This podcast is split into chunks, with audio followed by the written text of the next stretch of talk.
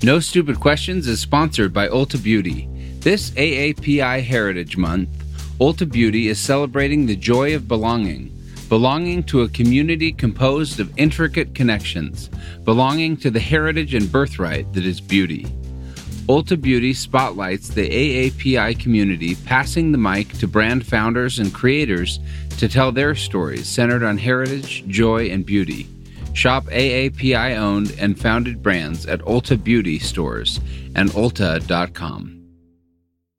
Take your business further with the smart and flexible American Express Business Gold Card. It's packed with benefits to help unlock more value from your business purchases. That's the powerful backing of American Express. Learn more at americanexpress.com slash business gold card. Oh my God, this person's driving me crazy. I'm Angela Duckworth. I'm Stephen Dubner. And, and you're, you're listening, listening, to, No, Stupid, Stupid questions. questions. Today on the show, how valid is attachment theory? Well, screw her. If that's the kind of mother she is, here's the kind of kid I'm going to be.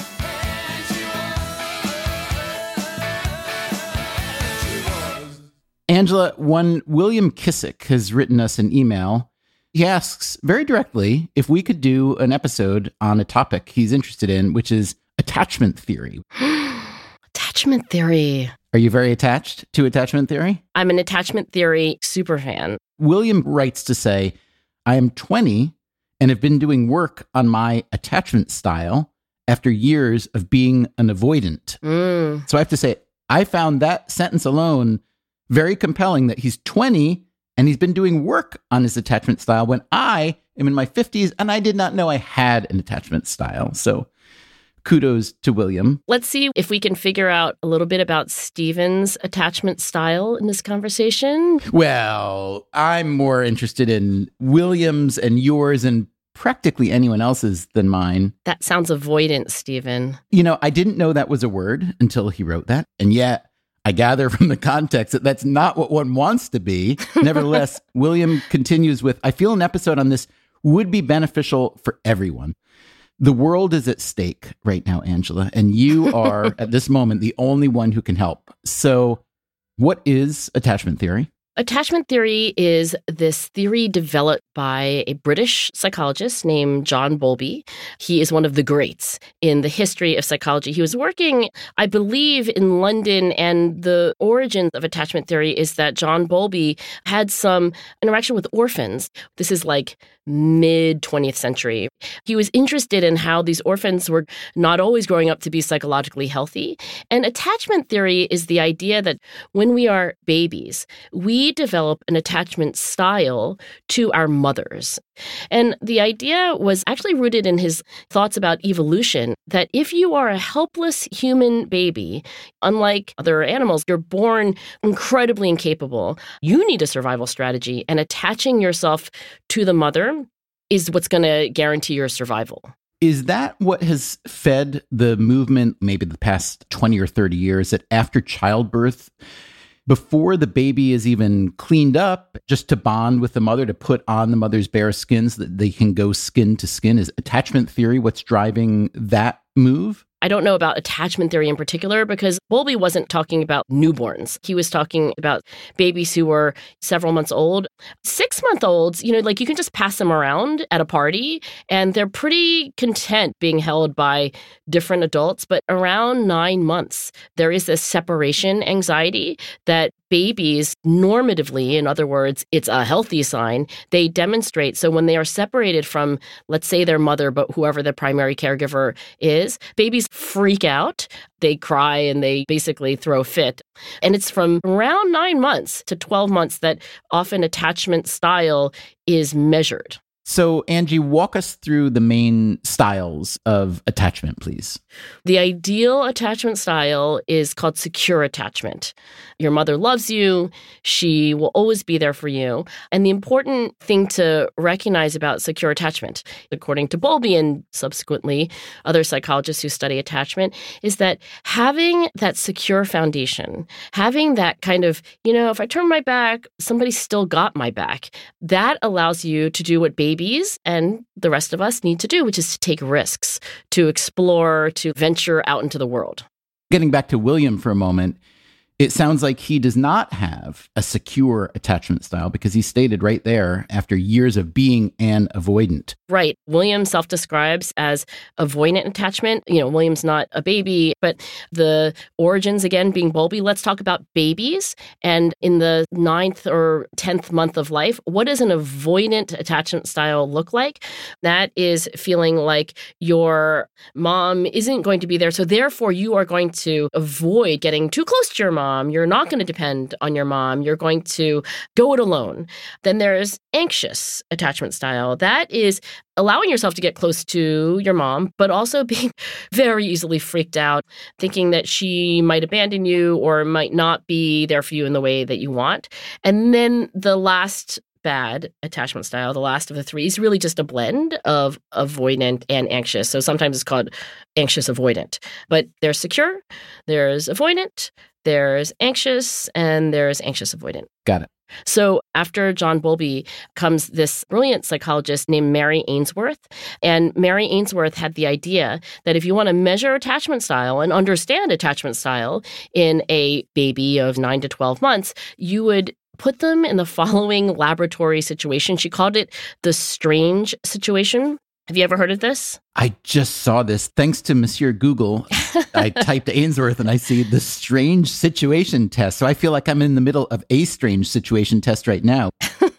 so, what does Mary Ainsworth do to these one year old or nine month old babies then? Here, I actually should know more than your average psychologist because when I was an undergraduate, I actually had this part time work study job. It was in the lab of Jerry Kagan, very famous developmental psychologist. And we would have these babies come into the lab with their moms, and we ran the strange situation. So I was responsible for like coding these episodes. You had a laboratory room filled with toys. You put the mom and their baby in the room to acclimate to it, and the baby soon wants to get off the mom's lap so they can crawl.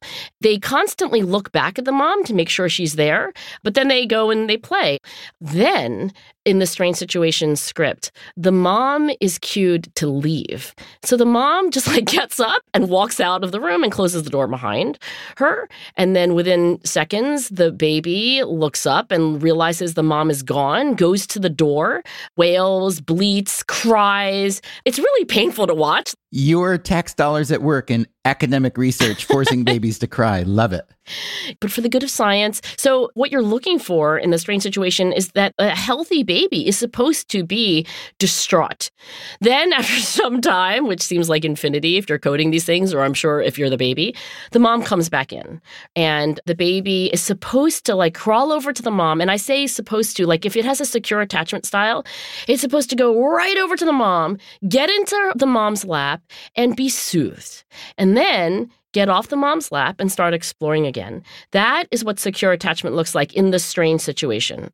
But the avoidant baby does not go to be soothed. Do they just kind of ignore the mother? Yeah, I mean it's weird. Like they will not go to the mother. I mean, they don't go and do what you would expect the movie would show you.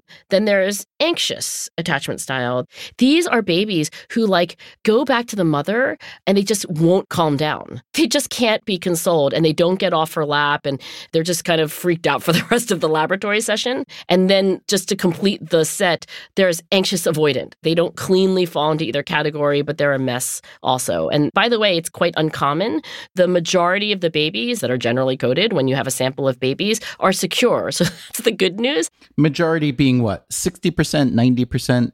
I think maybe 60% or so. And so that means that the other babies all have to fall into these other three categories. You're talking about this with some admiration and respect for this experiment, which I understand. On the other hand, it sounds nuts because you're basically doing an experiment whereby you're conditioning a kid to be miserable and then Well, only once. Conditioning doesn't work like that. Okay, a very short term shock to the system. But here's the thing maybe what you're measuring is how savvy this little kid is and says, well, screw her. If she's going to get up and leave, then when she comes back, I'm going to tell her I don't really need her. If that's the kind of mother she is, here's the kind of kid I'm going to be. In fact, I wonder if William Kissick our 20 year old avoidant, was a participant in one of these studies.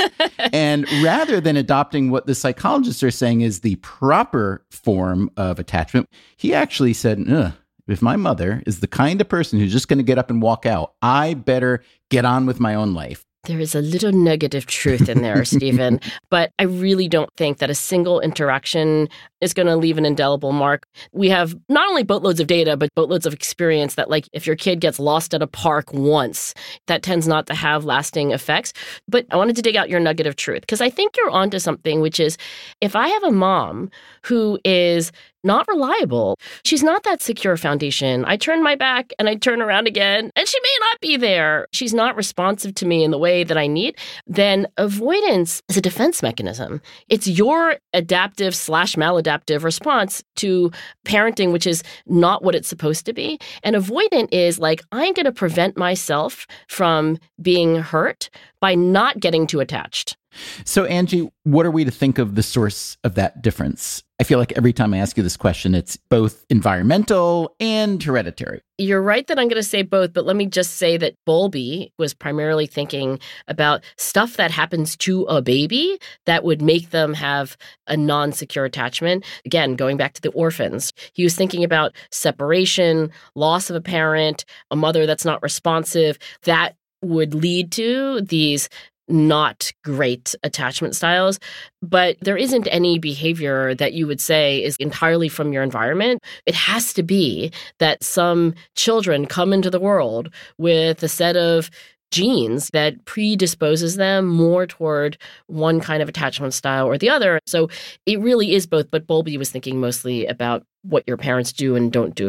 And actually, the continuity of your attachment style to how you are now is one of the predictions that John Bowlby had that your attachment style that you develop when you are really young is the one that you keep for life. That's a whole other thing to unpack because I can imagine that the kind of attachment that you have as a very young child would be totally overwhelmed by all kinds of factors that come at you in life later, and that it might have no bearing to your adult attachment style. But you are telling me right now that your field believes that there is a strong connection. No, I'm telling you that John Bowlby believed it. I would say Bowlby was not strictly right. It's not like you meet a mother and their child, you see avoidant behavior, and you can say, bet your dollar that 20 years from now, that person's going to have really difficult romantic relationships because they are an avoidant. So, Bowlby's strong prediction that like it gets imprinted and then you're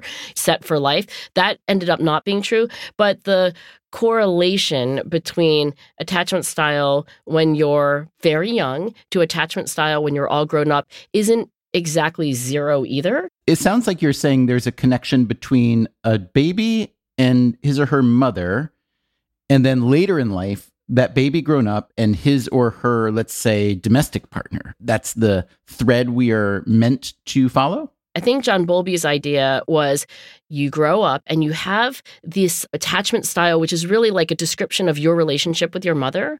But gradually, over time, it becomes internalized. And you have what's sometimes called like an internal working model. It's so often used by attachment theorists that they use the acronym IWM, which, by the way, isn't that much shorter than internal working model, at least when you say it out loud. Whenever W is in an initialism, just drop it. I love how people were saying for years, Okay, so what you want to do is get on your internet and you go to www.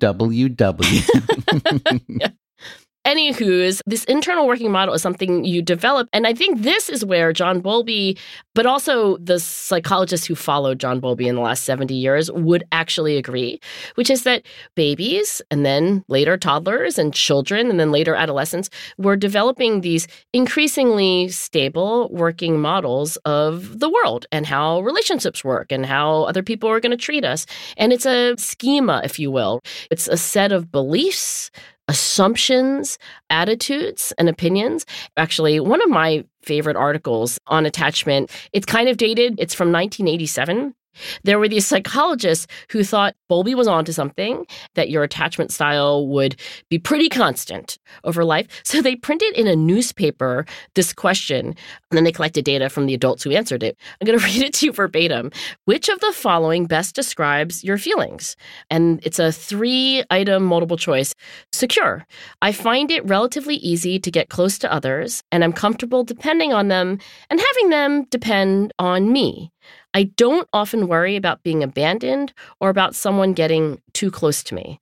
And that was in this newspaper sample 56% of the adults who responded. Okay. Your second choice, avoidant. This is 25% of respondents. I am somewhat uncomfortable being close to others. I find it difficult to trust them completely, difficult to allow myself to depend on them. I am nervous when anyone gets too close, and often love partners want me to be more intimate than I feel comfortable being. And then finally, let me read you the anxious attachment style. And this is 19% of this newspaper sample. I find that others are reluctant to get as close as I would like. I often worry that my partner doesn't really love me or won't want to stay with me. I want to merge completely with another person, and this desire sometimes scares people away.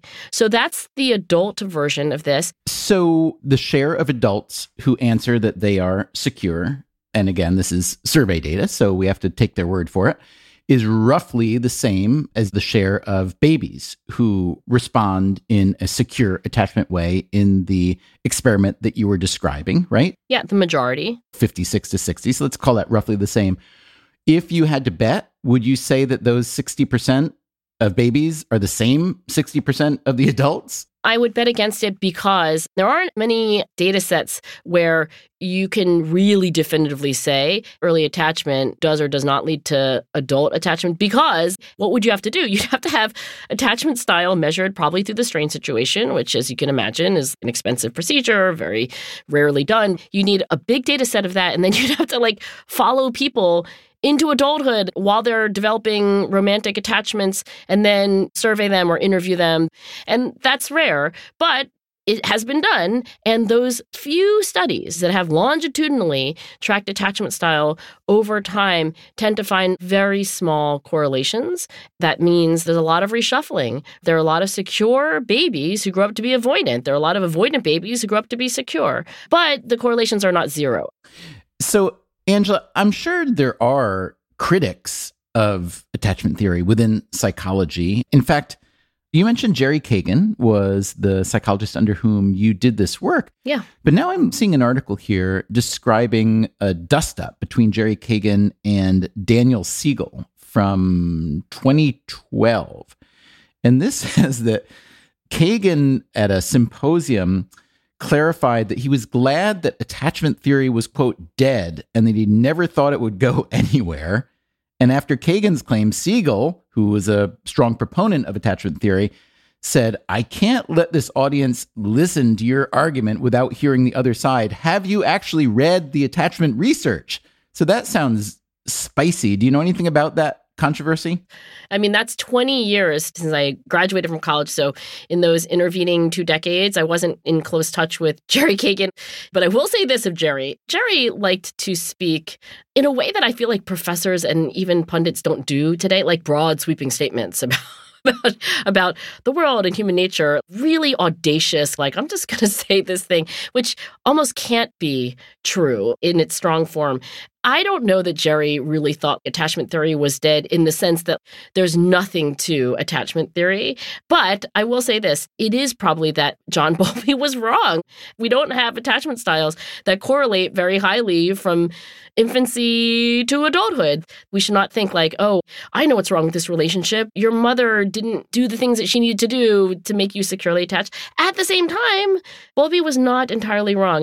Just think to yourself, that person that you are dating, that you are thinking of breaking up with or maybe marrying, they have some internal working model. And where did their internal working model come from? It had to have come from their past experiences. There is some continuity. It's not that our childhood is our destiny. Still to come on No Stupid Questions, Angela encourages Stephen to reflect on his own attachment style. Is that all we are? We're close co workers? God, that is such an avoidant thing to say.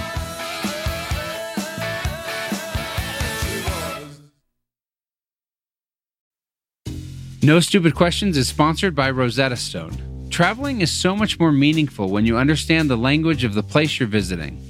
Rosetta Stone, one of the most trusted language learning programs, has helped millions learn new languages and can help you too. With Rosetta Stone, you'll learn intuitively. You're trained to listen, speak, read, write, and think in your chosen language. You'll be prepared for real, authentic conversations. Plus, their true accent feature gives you feedback on your pronunciation. And with the Rosetta Stone app, you can learn anytime, anywhere, with customizable lessons as short as 10 minutes.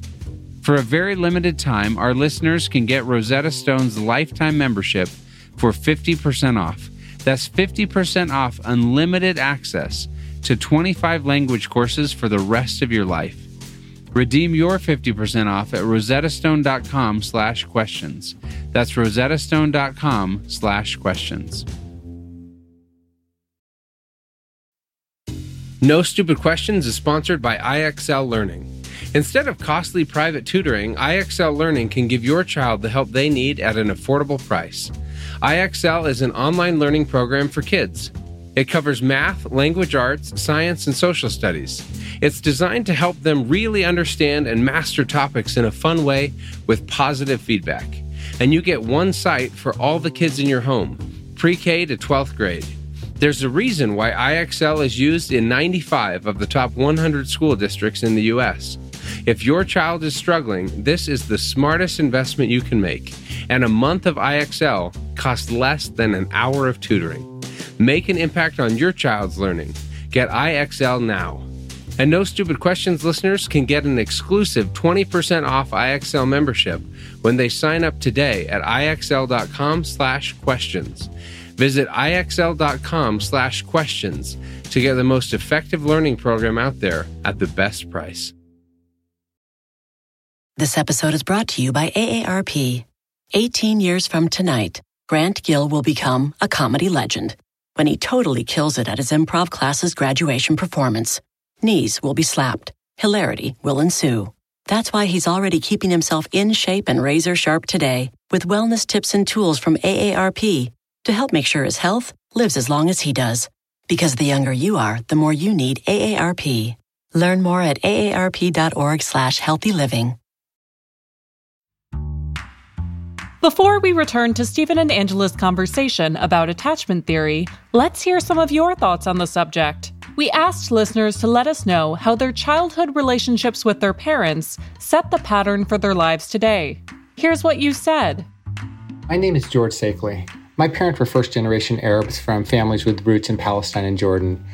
As an adult, it has always been clear to me that I didn't have a close attachment to either of my birth parents, and I haven't spoke with either for many years. The consensus on my mother is she suffers from bipolarity and or personality disorder. My father didn't have these issues, but generally worked a lot, hung out with his friends, and then gravitated to his second wife and her family. What I've always found interesting about how I broke the mold are those who helped me along the way, treated me like family, invited me to events, vacations. Some even helped me get jobs. I went to college, then to law school, launched a sustained legal career, got married, and have otherwise maintained successful relationships. So I am the last child in my family, and when I was really small, I was really attached to my mom. I would cry a lot when she wasn't around me, and I would just always wander around me. And my siblings used to tease me a lot. So I think I kind of grew out of this probably quicker than I should have, maybe.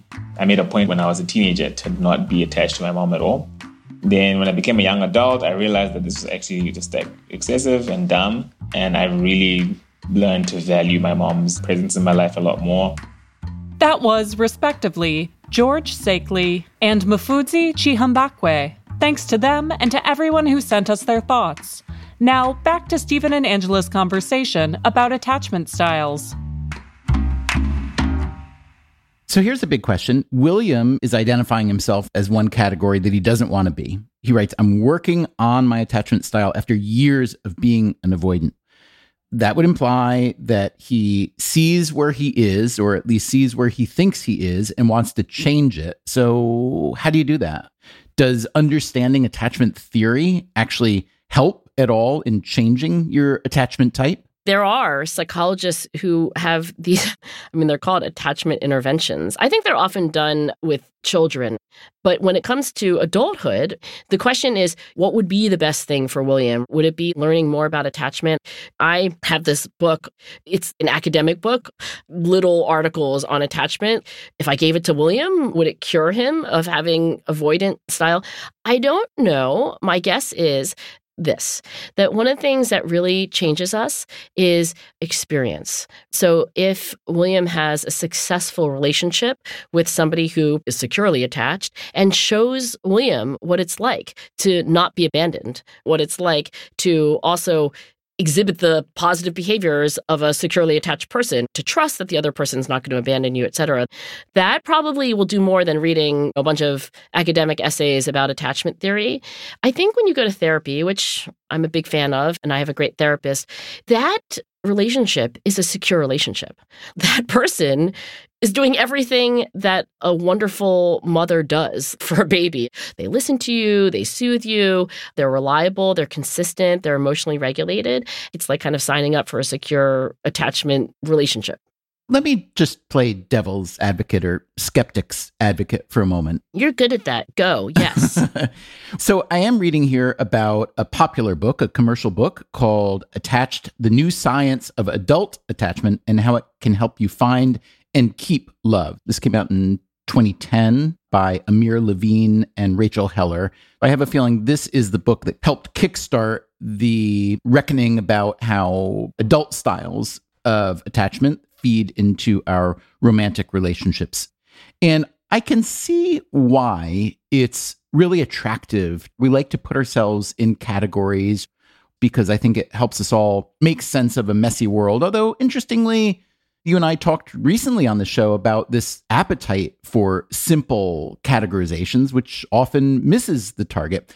So I could see why people want to do this. I can see how it can be fruitful. I also could see how it's easy to satirize it. Do you remember West Side Story? Yes. You remember the song early on when the police officer, Officer Krupke, is trying to get these teenage hoodlums off the street. Yeah, Officer Krupke, we're misunderstood. Gee, Officer Krupke, we're very upset. We never got the love that every child ought to get. so what's amazing to me about that, it was written in 1957. The lyrics were written by Stephen Sondheim, who was a very brilliant human and I think psychologically very astute. So it seems that that was kind of an early wave of using one's background and socio familial situation to explain away things. And before Bowlby, there was Freud. There you go. So this was all in the air. And I see here a much more recent piece in the New Yorker, satire piece called Unhealthy Attachment Styles That I'm Okay With. And these include avoidant attachment to my unread emails and anxious attachment to my friends' cats. Do you think it's possible that the definition, or at least the application of attachment thinking, has maybe become too broad to be useful? That it's one of those attractive but super malleable theories that can be used to explain just about anything in any direction you want? You know, I think that nearly everything that we talk about can be satirized. I don't want to throw out Bowlby. I don't even want to throw out Freud. I don't want to throw out Mary Ainsworth. Were they onto something to say that when we have repeated interactions with our parents, does that give us an internal working model for how to relate to other people? Like, does our childhood matter? Does our adult behavior have its roots in our past experience? Yes. So to me, the through line because I didn't read that popular book. And I'm not saying it's not a good book. I generally don't read popular books about psychology because it's just much faster for me to read academic articles. That puts you in the 1% of the 1% of people who say they read the academic articles because it's faster than reading the popular versions yes. of the book. You know that the rest of us are not like that, don't you? Yes, that's true. Not because I'm a genius, but because of my training. And so I was able to read this compendium of articles by attachment theorists now, contemporary attachment theorists. And when I finished that, I was like, oh, here's the big through line.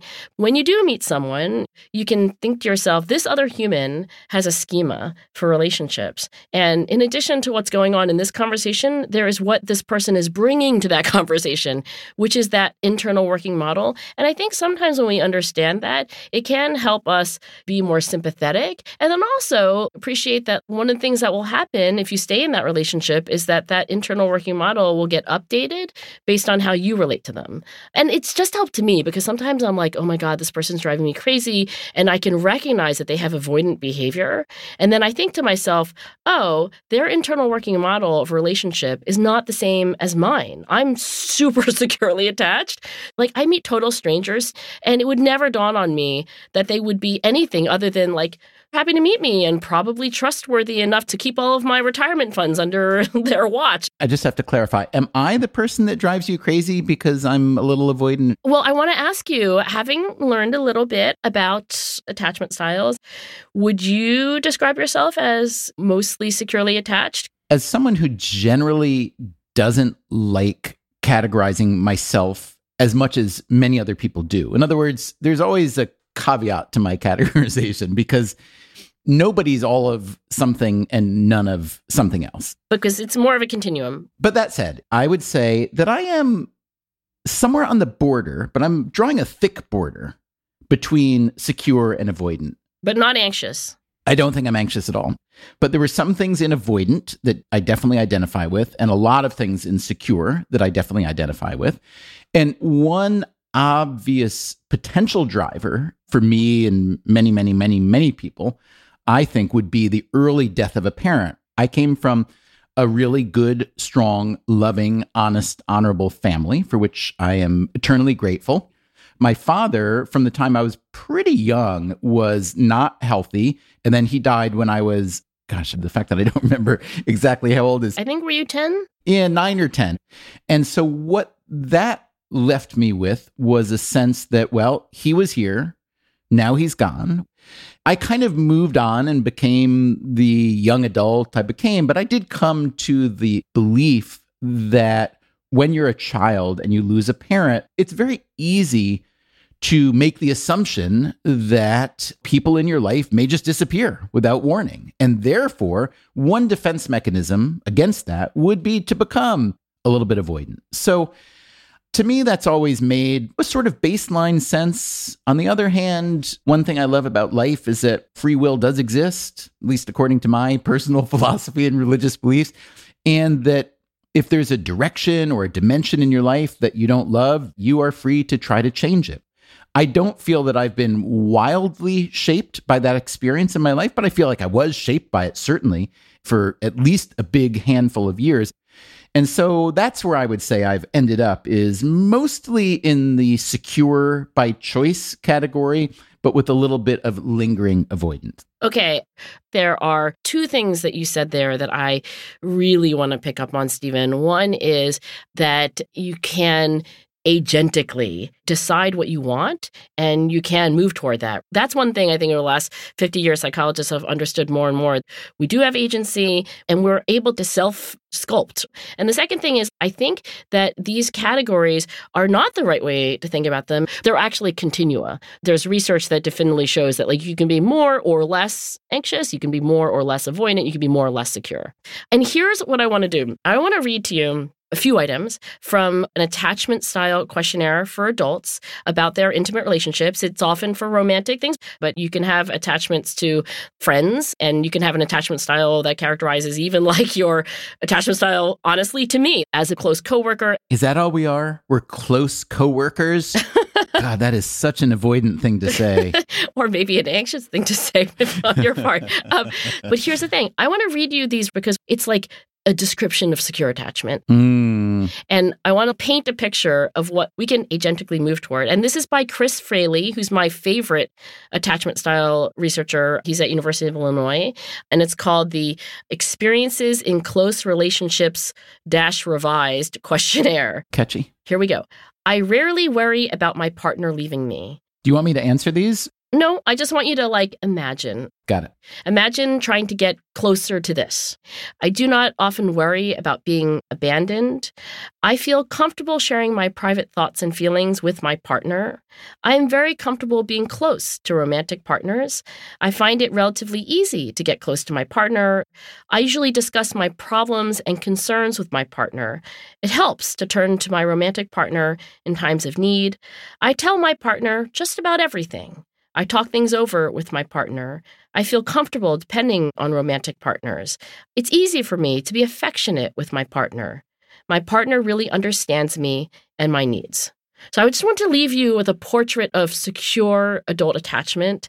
And I want to say that wherever we are on the continuum, in whichever relationship we're thinking of, we can get closer to that. May I just say, I am grateful having heard those questionnaire questions. I feel they could have used an editor. Little repetition. Well, here's the thing there are a million different ways to write surveys, but if I'm taking this one, I say in my mind, why are you asking me the same question four times in slightly different directions? And then I feel, oh, you're trying to trick me in case I'm trying to be a little bit cagey and say something that's a little bit dishonest. Catch me on an inconsistency. And I find that frustrating and a little bit demeaning. I realize that I'm bringing you down a tangent that's not fruitful for this conversation, but I just wanted to register that complaint. It has been registered, and the complaint board says this in response Dear Stephen Dubner, we have read your complaint about questionnaires. The primary reason why questionnaires have multiple repetitive items is because there is the assumption that on any one item you might have a random error, like you really meant mostly, but you checked off somewhat, or you didn't see the word not in it. And that by giving you a bunch of items that are all very similar, those will cancel out. That's the primary reason. But I'm not disagreeing with you. My PS, if I'm the complaint board and I'm writing back to this disgruntled citizen, Stephen Dubner, I don't disagree with him. The questionnaires that I have increasingly come to like, and also the ones that I'm writing right now, tend to have single items for single things. And then I just live with the fact that some kids misread the question, etc. So there are trade offs, but the complaint board hears you. Dear complaint board, I am so glad that we have made this personal and congenial contact, and I really look forward to bringing to you in the future all my future complaints. Signed, formerly avoidant, but now deeply, deeply securely attached, Steve. No Stupid Questions is produced by me, Rebecca Lee Douglas. And now here's a fact check of today's conversation. In the first half of the show, Stephen wonders about the origin of immediately engaging in skin to skin contact after birth. According to experts in obstetrics, skin to skin contact releases oxytocin, colloquially known as the love hormone, in the hypothalamus of the mother. Oxytocin has also been found to help the uterus contract, which reduces bleeding and it raises the mother's body temperature, which comforts the newborn. However, this tradition predates modern research. Many cultures instinctively encouraged this behavior before there were scientifically proven benefits. Later, Stephen brings up Harvard psychologist Jerome Kagan's 2012 statement that attachment theory is dead, and Angela finds it hard to believe that her former mentor would write off the idea completely. In a 2019 interview, Kagan further explained his stance. He said, quote, In the end, attachment theory was just too simple. It ignored the temperament and social class of a child's family, and it ignored the cultural setting. Attachment is a far less popular explanation in 2019 than it was in the 1960s. And in 10 to 15 years, it's going to be rare to find anyone defending the theory. Kagan died in 2021 at the age of 92. Finally, Angela says that attachment interventions are usually done with kids. These treatments are most often prescribed for children with reactive attachment disorder, a rare condition diagnosed by a pattern of consistently withdrawn behavior. However, many mental health professionals provide attachment related assistance for adults as well. Attachment therapy for grown-ups involves exploring how childhood experiences may have impacted your ability to form successful relationships as an adult. That's it for the fact check. Coming up next week on No Stupid Questions, Stephen and Angela answer a listener's question about why charities often rely on fundraising strategies that annoy potential donors. I have in recent years made it a priority to donate more to charities I care about, but didn't expect that one of the long lasting repercussions is that I am now constantly bombarded with junk mail. That's next week on No Stupid Questions. For that episode, we want to hear about the best and worst fundraising strategies you've ever seen. Maybe you received a particularly great gift as a donor, or perhaps you want to vent about how the Ice Bucket Challenge left you cold and wet. To share your experience, send a voice memo to nsq at freakonomics.com with the subject line Nonprofits. Make sure to record in a quiet, indoor space with your mouth close to the phone. And please keep your thoughts to under a minute. No Stupid Questions is part of the Freakonomics Radio Network, which also includes Freakonomics Radio, People I Mostly Admire, and Freakonomics MD. All our shows are produced by Stitcher and Renbud Radio. This episode was mixed by Eleanor Osborne. We had help this week from Lyric Bowditch and Jacob Clemente. Our staff also includes Neil Carruth, Gabriel Roth, Greg Rippin, Morgan Levy, Zack Lapinski, Julie Kanfer, Ryan Kelly, Jasmine Klinger, Emma Tyrrell, Lyric Bowditch, and Alina Kulman. We had additional help this week from Anya Dubner. Our theme song is And She Was by Talking Heads. Special thanks to David Byrne and Warner Chappell Music. If you'd like to listen to the show ad free, subscribe to Stitcher Premium.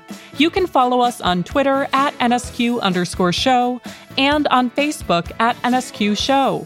If you have a question for a future episode, please email it to nsq at freakonomics.com. To learn more or to read episode transcripts, visit freakonomics.com slash NSQ. Thanks for listening.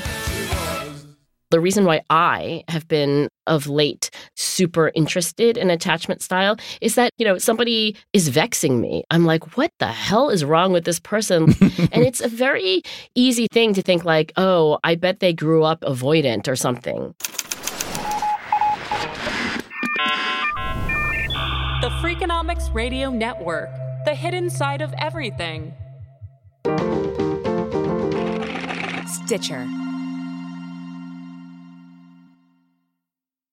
Mom deserves the best, and there's no better place to shop for Mother's Day than Whole Foods Market. They're your destination for unbeatable savings, from premium gifts to show-stopping flowers and irresistible desserts. Start by saving 33% with Prime on all body care and candles. Then get a 15-stem bunch of tulips for just $9.99 each with Prime. Round out Mom's menu with festive rosé, irresistible berry chantilly cake, and more special treats. Come celebrate Mother's Day at Whole Foods Market.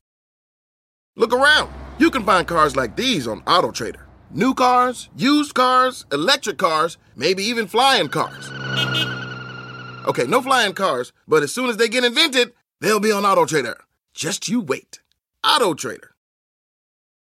When you need mealtime inspiration, it's worth shopping Kroger, where you'll find over 30,000 mouthwatering choices that excite your inner foodie. And no matter what tasty choice you make, you'll enjoy our everyday low prices, plus extra ways to save, like digital coupons worth over $600 each week. You can also save up to $1 off per gallon at the pump with fuel points. More savings and more inspiring flavors make shopping Kroger worth it every time. Kroger, fresh for everyone. Fuel restrictions apply.